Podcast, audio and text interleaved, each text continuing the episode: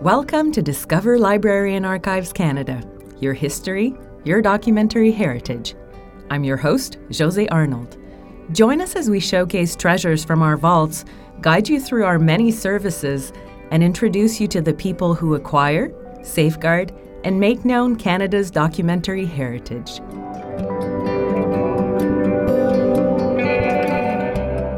With the creation of the Avro Canada Company following the Second World War, Canada became a leader in the aerospace industry. Setting up shop in Malton, Ontario, at the former Victory Aircraft plant, Avro developed the C 102 jetliner and the CF 100 Canuck, the first Canadian designed military fighter aircraft. In 1953, at the height of the Cold War, the Royal Canadian Air Force, the RCAF, commissioned Avro to design a new plane, a supersonic jet that could engage and destroy enemy interceptors before they reached their targets in North America. That jet, intended to serve as the RCAF's primary interceptor, was the Avro Arrow.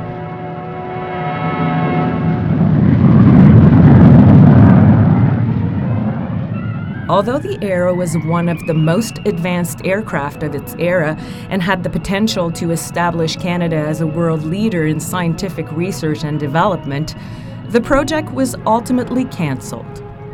This eventually put Avro Canada out of business and its highly skilled engineering personnel scattered. During this two part episode, we will be highlighting the importance of the Avro Arrow in Canadian history by discussing its evolution from dream to dust and delving into the many theories as to why the Arrow project was cancelled. All this will be done through the examination of the extensive material in LAC's collection. This is the Avro Arrow, Canada's entry into the supersonic era. Within the short span of four years, the Arrow was brought from initial design to the start of the development flight program. So vast was this project that during the next 20 minutes, we can do no more than give a series of impressions of the planning and hard work that was required. Our podcast episode will be a bit longer than 20 minutes, as we will give you examples of the planning and hard work that was required but also reasons for the project's cancellation. Keep listening. By the way, that was a clip from Supersonic Sentinel, The Story of the Avro Arrow, a short film from LAC's Film, Video, and Sound Archive. We will be playing more of it throughout the episode. Uh, well, okay, just to start off, uh, my is Palmiro Campagna. I've been uh, working with the Department of National Defense for 34 years, but uh, retired uh, in 2015. That was Palmiro Campagna. He is the author of three books on the Avro Arrow, the most recent being The Avro Arrow for the Record, released in 2019. You may recognize his name and voice from our two part episode on the UFO Falcon Lake incident, which we put out in May 2019. Palmiro is no stranger to Library and Archives Canada, being a regular visitor to the research and reading rooms at 395 Wellington in Ottawa. Throughout this two part episode, we touch on the classification and declassification of documents. LAC does not declassify documents per se, but rather reviews and releases previously restricted archival files in accordance with the Access to Information Act and the Privacy Act. In our words, we would say we open them up for consultation. These files may still contain partial redactions using legislated exemptions that protect personal and sensitive information. Thanks to Palmiro, we now have a plethora of Avro Arrow related documents that have been opened and that allow us to uncover its cancellation and destruction. We asked Palmiro how he became interested in the Avro Arrow. Um, my interest in the Arrow actually stems from when I was a, a little kid. Uh, I have a vague memory of actually seeing the Arrow in flight. I would have been about four or five years old at the time. And uh, over the years, always wondered what had happened to the Arrow. and could never find much information. uh, until about the uh, late 70s when some of the first books started to appear with, uh, with information. And then in 1979, there was a, a, documentary that was supposed to be aired on television, which ended up getting canceled, uh, or sorry, not canceled, getting postponed because there was an election coming up and they said it could impact the election. So that kind of intrigued me as to what the heck was going on. So when I ended up here in Ottawa, I decided uh, to start checking with the archives to see if there were any documents uh, on the subject. I had read that everything had been uh, allegedly destroyed. Uh, so I wanted to find out for myself, and uh, one thing led to another. Documents about the Arrow here at LAC? Yeah, we have a few. Letters, will, with, uh, Later on in this episode, we will be talking to LAC employees Kyle Huth and Andrew Elliott to find out just what we have in the collection that pertains to the Avro Arrow and Avro the company that built it. Speaking of Avro, we wanted to know how big the company was when the Avro was canceled in 1958 and how many Canadians it employed. Palmiro tells us. Right. Well, just to back up just a touch. So, Avro Canada Limited came into being just after the war when the government decided that Canada should uh, design and develop its own uh, aircraft. And by 1959, actually, when the Avro Arrow project uh, was canceled, the company had grown to be the third largest company in Canada, behind Canadian Pacific Railways and um, the Aluminum Company of Canada, I believe. Uh, it consisted of a number of different subsidiaries. Uh, the two biggest, um, or the sorry, the two that were involved in uh, aircraft design were Avro and Orenda. Avro was the uh, portion responsible for designing the fuselage of aircraft, in this case the, the Arrow, and uh, Orenda was responsible for engine design and, uh, and development. So, as the third largest company, they employed between the two, Avro and Orenda, some 14,000 people, all of whom were fired the afternoon that the uh, cancellation of the Arrow was announced in uh, Parliament. Um, overall, about 25,000, so an additional 11,000 people were affected. Uh, they were from different uh, subcontractors and whatnot. Uh, some estimates put the number at uh, 100, 100,000 uh, because there were over 650 subcontractors engaged in the Arrow. Don't know if all of those people were fired, but if they were working specifically on the Arrow project, then there's probably a good chance that they were. And um, by 1962, this third largest company ceased to exist which is why I would think that a lot of people, young folks especially today, would have never heard of Avro Canada. They think of Bombardier when you talk about um, jet design, etc., in Canada. We asked Palmiro what Avro did between the cancellation in 1958 and the company ceasing to exist by 1962. Yeah, in the intervening years uh, after the cancellation, they tried to uh, undertake a few other developments, one of which was the so called flying saucer, uh, better known as the Avrocar. Uh, this was a project that um, started earlier in 1955, I believe. Uh, it was being funded by the United States Air Force and the United States Army, not Canada. Uh, unfortunately, that project didn't really go very far. The, they, they developed a couple of prototypes um, but what what was what was happening was, um, I mean, the thing looked like a circular, you know, flying saucer is what it was, but it was too unstable. Uh, after getting about three feet off the ground, it would um, it would start to uh, wobble uh, incredibly. Um, the interesting thing about it is, is that if they had put a, an actual skirt around it, they would have invented the hovercraft. Uh, and this was back in mid 50s when they were you know, experimenting with this thing initially. So they continued on to about 61 with the Avrocar before the project was finally uh, canceled.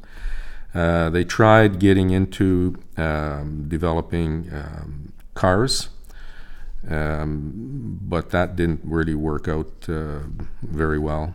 And so even, uh, they even got into aluminum boat manufacturing. Uh, in fact, I think there's still one or two of their boats kicking around.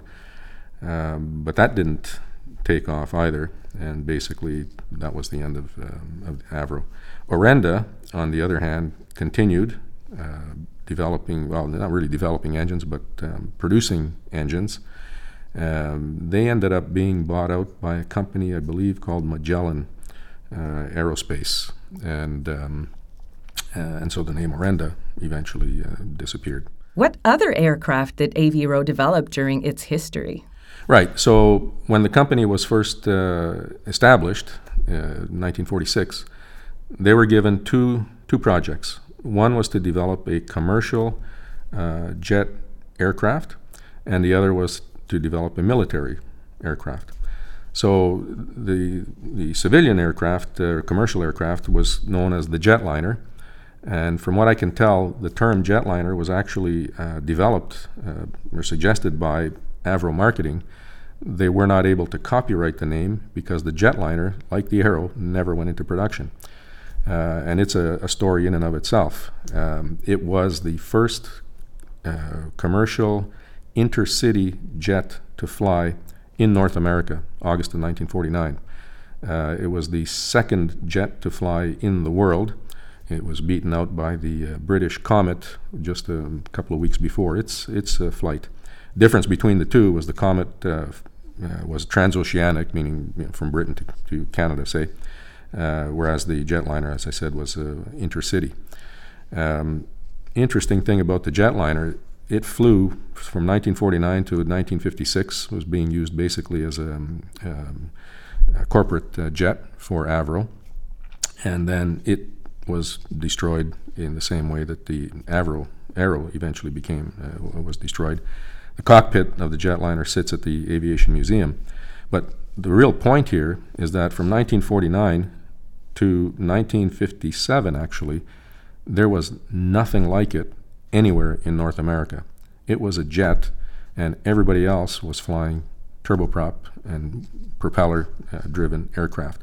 So when you talk about advances or, or, or leads in technology, um, the jetliner uh, was, I, in my view, much more of a tragedy than even the Avro Arrow, because we were that far ahead in um, in that development. Interesting thing about the jetliner, um, rumors were that um, it had technical flaws. It was a poor design you know, all of this kind of thing, similar to the comments made about the Arrow at some point. Um, but Jim Floyd, the guy who actually designed the uh, the jetliner, was awarded the Wright Brothers Medal uh, by the United States um, for excellence in aeronautical aerospace engineering, specifically for the jetliner design. Um, and um, there were also suggestions that um, well, it had to be canceled because uh, nobody would purchase the jetliner um, similar to what they were saying later about the Arrow. Uh, there were no buyers. Well, in fact, there were uh, people who were interested, uh, national airlines in the United States. Howard Hughes, uh, who owned Trans World Airlines at the time, uh, was really trying to, to purchase uh, the jetliner. didn't get very far. and so those rumors persisted. But thanks to the National Archives, when I came here and started digging, I actually found a memo which I don't think had seen the light of day from the day it was first written to the day that I got it declassified. And that memo was from our joint staff in Washington to our Minister of National Defense. It's uh, dated 1951, I believe. I've reproduced it in, in my books. And in there, uh, it says that the United States Air Force, with the support of all the Air Force commands in the U.S., wanted to purchase 12 jetliners, but they had approval to purchase. It wasn't just an interest, they had approval to purchase. Um, that letter, like I said, never made it to Avro. Don't know what happened to it. I can't find the uh, paper trail for, you know, from the document that it's in.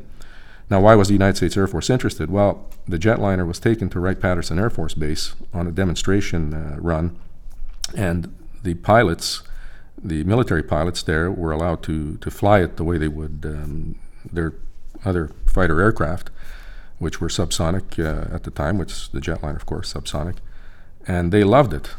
So in that same letter, it says that they wanted to purchase it for uh, training purposes, potential refueling purposes, um, uh, transport, uh, etc. There were a number of reasons listed, but 12 would have given them a really good kickstart. And then with Howard Hughes coming in, had he been allowed to purchase, he was interested in some 30 or 37 of these aircraft. Uh, that thing really would have uh, you know, would have taken off. But decisions were made um, in Canada that um, they wanted Avro to focus on the CF-100, supposedly for the Korean uh, War effort, uh, which was occurring at the time and they ordered all work on the jetliner stopped, and so only the one was built. Uh, there was a second prototype, but it, it never flew, I don't think. Uh, no, in fact, it, it did not. Um, and that was the end of it. Uh, so that single jetliner still flew, as I said, until 1956.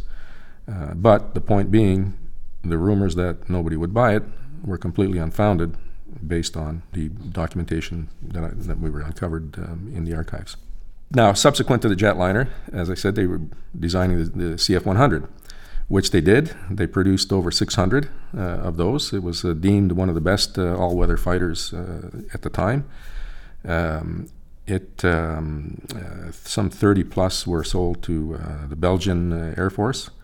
so all in all, that one was a reasonably successful effort. But they decided in 1952-53 that um, they needed supersonic aircraft. The CF 100 was subsonic.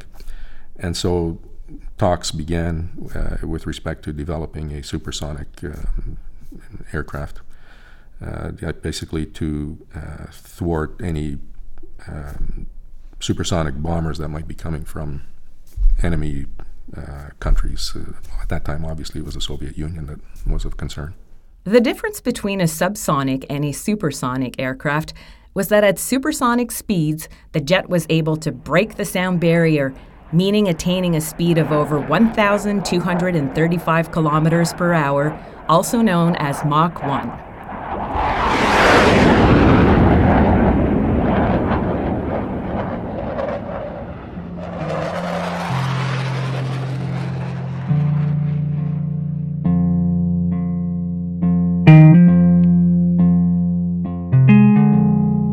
Like Palmiro mentioned, Avro developed the C 102 jetliner and the CF 100 Canuck, the two engine all weather interceptor. The first Canuck was flown on January 19th of 1950, and over 650 were built, with Canuck fighter squadrons serving the Royal Canadian Air Force, the North American Aerospace Defense Command, NORAD, and the North Atlantic Treaty Organization, NATO. In 1953, at the height of the Cold War, the RCAF commissioned Avro to design a new plane, a supersonic jet that could engage and destroy enemy interceptors before they reached their targets in North America. We asked Palmiro to give us more details on the CF 105 Avro Arrow, its possible uses, and technical capabilities. Right. So the Avro Arrow was basically a supersonic interceptor, uh, meaning that its its its purpose was to prevent enemy uh, bombers from coming across the North Pole over Canada uh, to bomb either southern portions of Canada or the United States.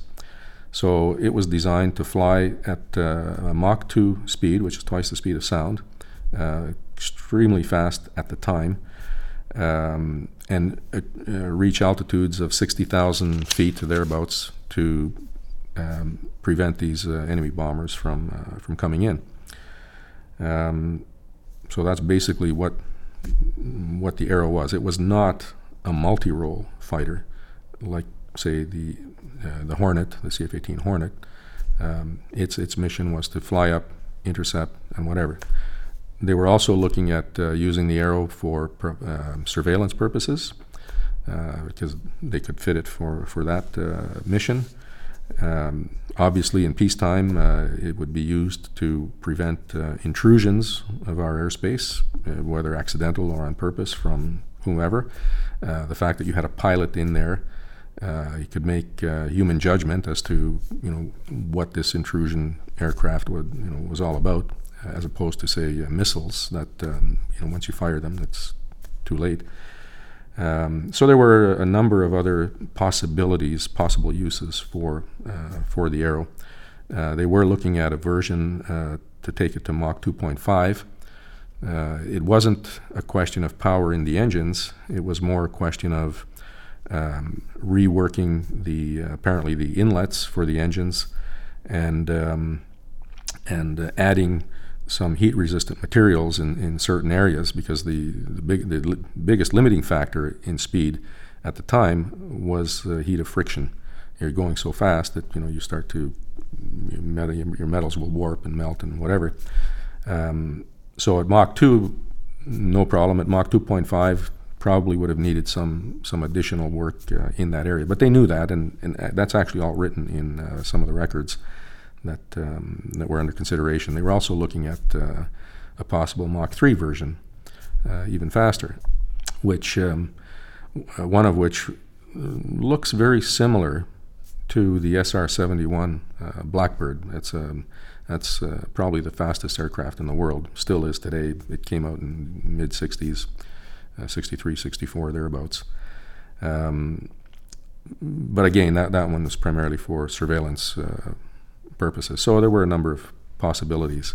The other thing, of course, um, had the Arrow continued and we had a military uh, design and development uh, industry, uh, they could have gotten into multi-role fighter design if, in fact, that was you know something that uh, that they might require. Uh, so there were a number of different possibilities there. Supersonic aircraft are virtually flying pressure vessels, and as such, the complete aircraft structure is subject to wide variations of pressure. This fact greatly influenced the design of the structure. The effect of aerodynamic heating at supersonic speeds has also been an important factor in the design of the aircraft.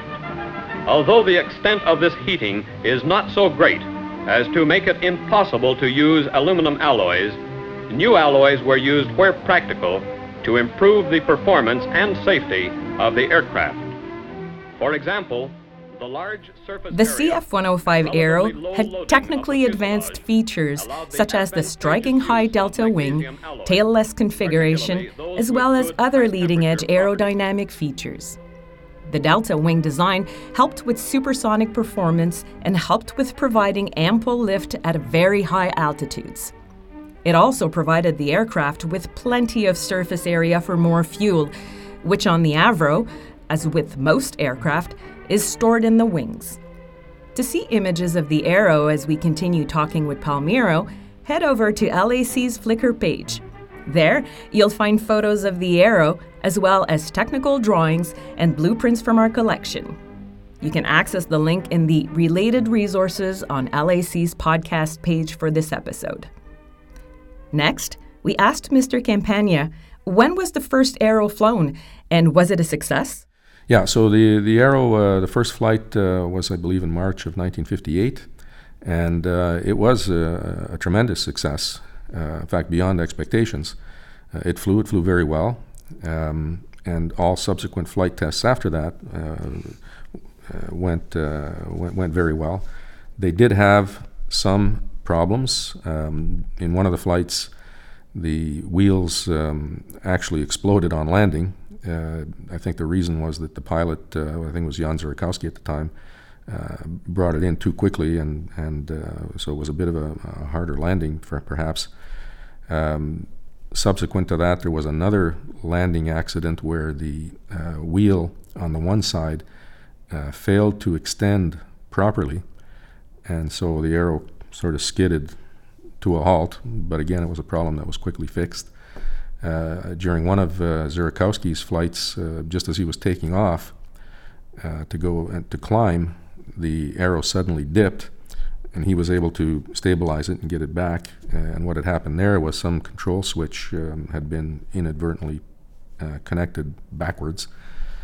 But again, these were small things that uh, you know one would have expected uh, greater problems than that uh, given that this was the first time that we had designed a supersonic uh, aircraft. Uh, and yet um, everything went well. And I think it was a testament to the way that everything was tested prior to the actual uh, first flights. The test pilot that Palmiro mentioned was Jan Zurakowski. The first Canadian to break the sound barrier, Zurakowski was Avro's chief development test pilot. On March 25, 1958, he made the maiden flight of the first Arrow called RL-201. He ended up flying most of the Arrows that were built and racked up more than 23 hours in the air with them. Palmiro, how many Arrows were built and eventually flown?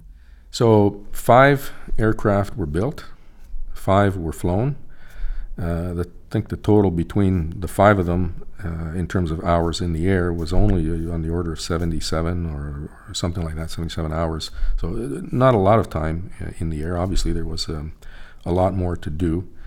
Um, the sixth arrow, number 206, would have been the first one to fly with the Iroquois engines. So I should backtrack a touch. The five that flew had the Pratt & Whitney J75 engine installed. This was an engine that uh, was proven, uh, and, the, and the reason they wanted it in the air in those first five was because they wanted a proven engine in an unproven airframe uh, to sort of minimize risks of you know accident, uh, what have you. But it was underpowered for the Arrow, and yet even with this underpowered engine, uh, they were still uh, flying it at um, you know incredible speeds and, and whatnot. Uh, 206 with the with the Iroquois uh, never did fly. The axe came down before they had a chance to um, really finish building it. And then you know, give it the taxi trials and whatnot. When I say finish building it, what I mean there um, I've published one document that talks about the status of the aircraft when they were um, uh, supposed to be disassembled and destroyed and whatnot, uh, and it talks about you know the uh, the first five, and then it says the partially assembled uh, 206. What, what's meant there, and I only found this out in another document that I came across, of course, after the book was published, unfortunately, uh, was that 206 was actually sitting there. They were waiting for the second Iroquois engine to be installed, uh, actually to be delivered to the company. Were, it was a matter of days for that delivery when the axe came down. So if that didn't happen, the engine would have shown up, they would have installed it, done their static tests, ground tests, whatnot, and then moved on to taxi trials and then eventual uh, first flight.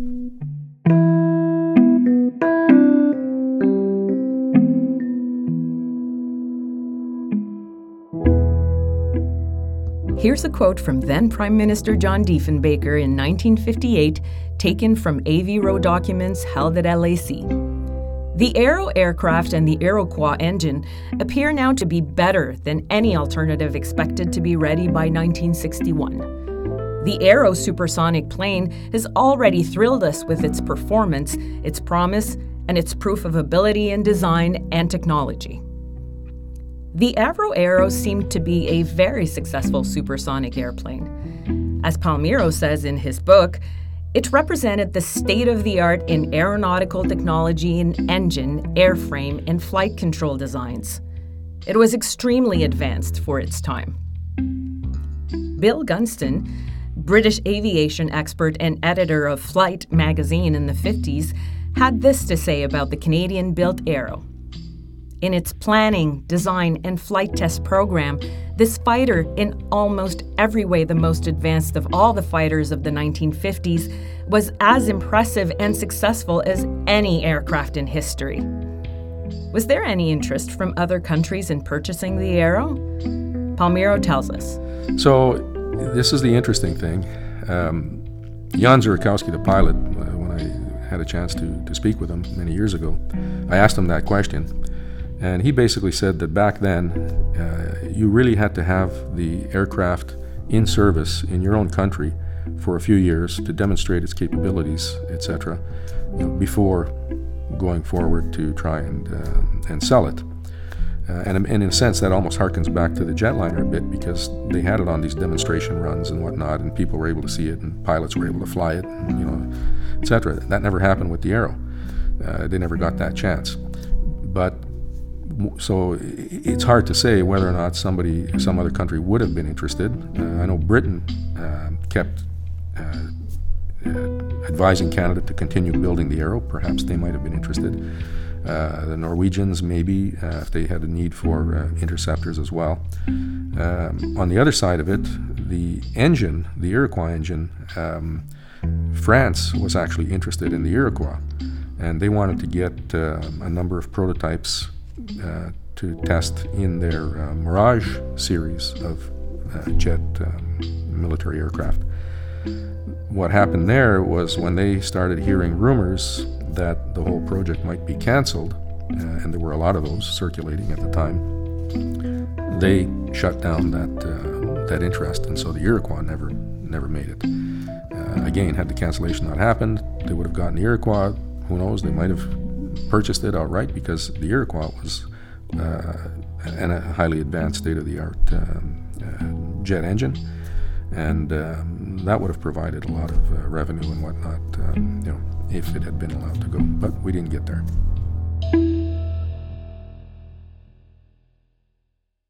It's time we introduced our next two guests.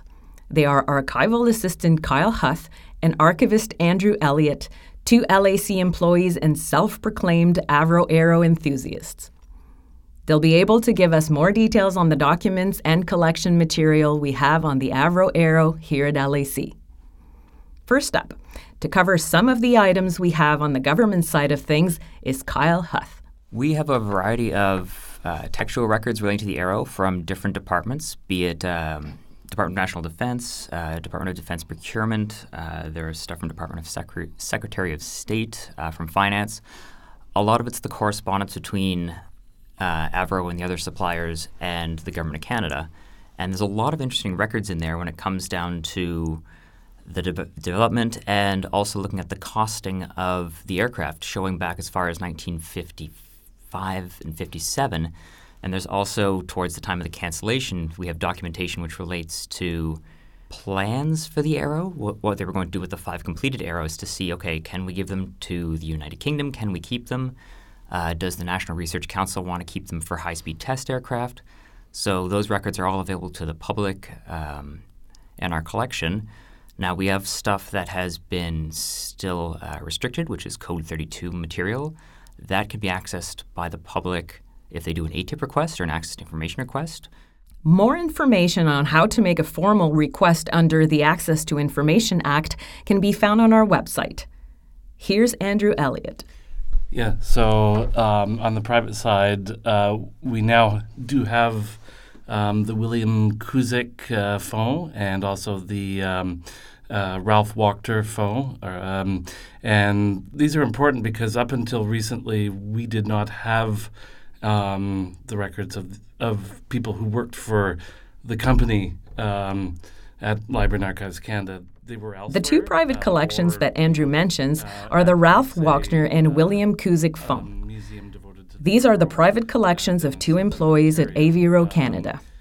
Both studied aeronautical engineering at the University of Toronto, graduating in the late 40s and got jobs with the company almost immediately.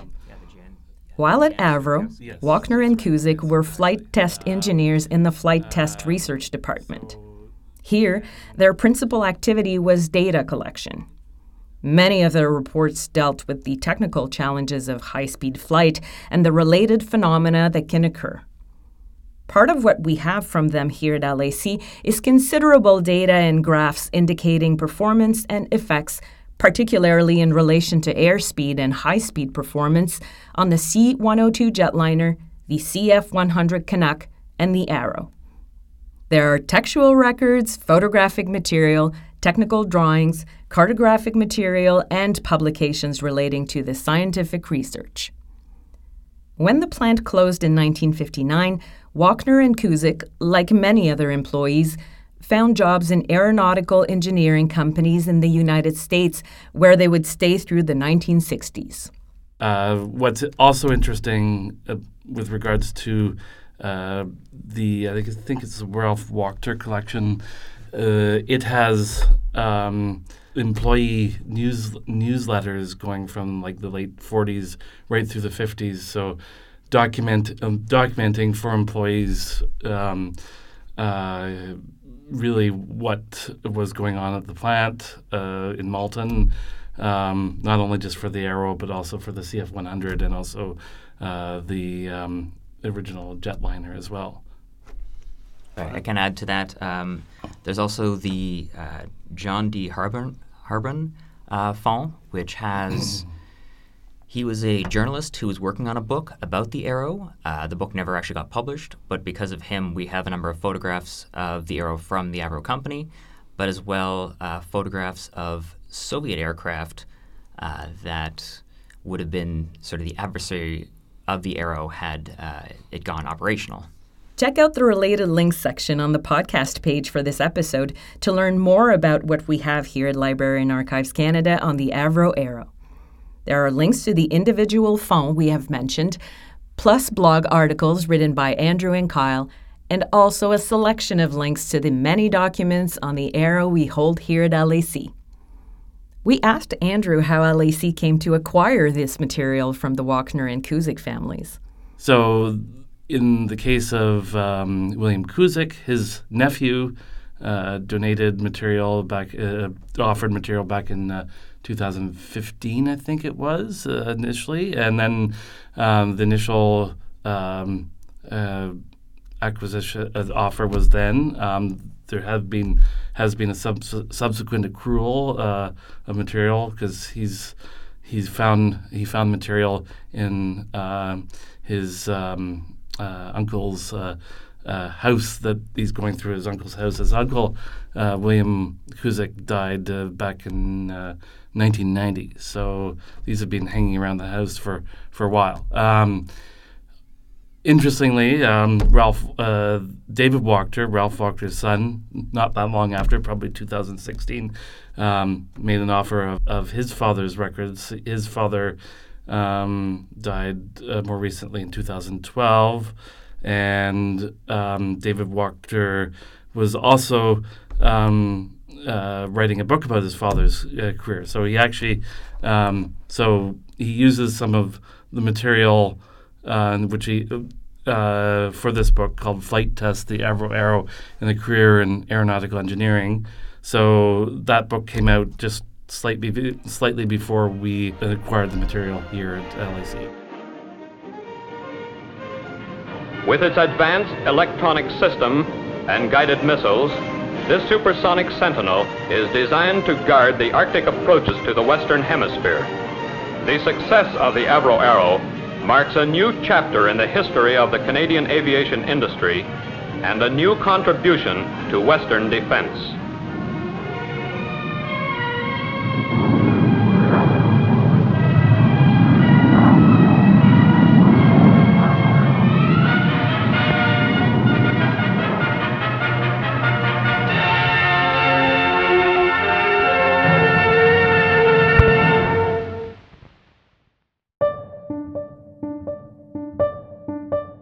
Coming up in part two. Okay, this is where things get interesting and where the archives plays a major role in at least in my in my view. I knew that 10,000 men and women would be out of work ultimately by this decision.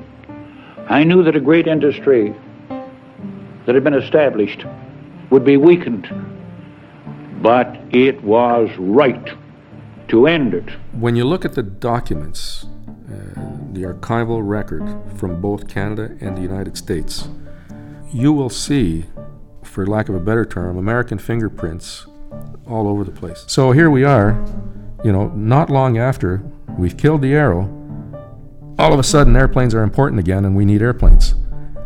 Had they waited and gotten this information, I'm convinced we would have arrows flying around I mean, this is incredible. And, and the fact that the prime minister was given incorrect information really makes you wonder about you know the intelligence uh, that's going on here. Stay tuned for part two of this episode, where we start the process of decoding the mystery of why the Avro Arrow project was ultimately cancelled. What were the reasons given? What sort of impact did the cancellation have on industry in Canada? And was abandoning the program the right decision? Palmiro Campagna returns to answer some of these questions and to put to rest some of the persistent rumors that continue to swirl around the aircraft and the cancellation. If you'd like to learn more about the Avro Arrow at Library and Archives Canada, please visit us online at bac-lac.gc.ca. On the episode page for this podcast, you will find a number of links related to the Arrow, including our Flickr album, which highlights a selection of photos from our collection. Thank you for being with us. I'm Josée Arnold, your host. You've been listening to Discover Library and Archives Canada, where Canadian history, literature, and culture await you. A special thank you to our guests today Palmiro Campagna, Kyle Huth, and Andrew Elliott. Special thanks also to Isabelle Larocque for her contributions to this episode. All music in this episode by Blue Dot Sessions. This episode was produced and engineered by David Knox. If you liked this episode, you are invited to subscribe to the podcast. You can do it through the RSS feed located on our website, Apple Podcasts, or wherever else you get your podcasts. If you're interested in listening to the French equivalent of our podcast, you can find French versions of all our episodes on our website, Apple Podcasts, and Spotify. Simply search for Découvrez Bibliothèque et Archives Canada. For more information on our podcasts, or if you have questions, comments, or suggestions, please visit us at bac-lac.gc.ca slash podcasts.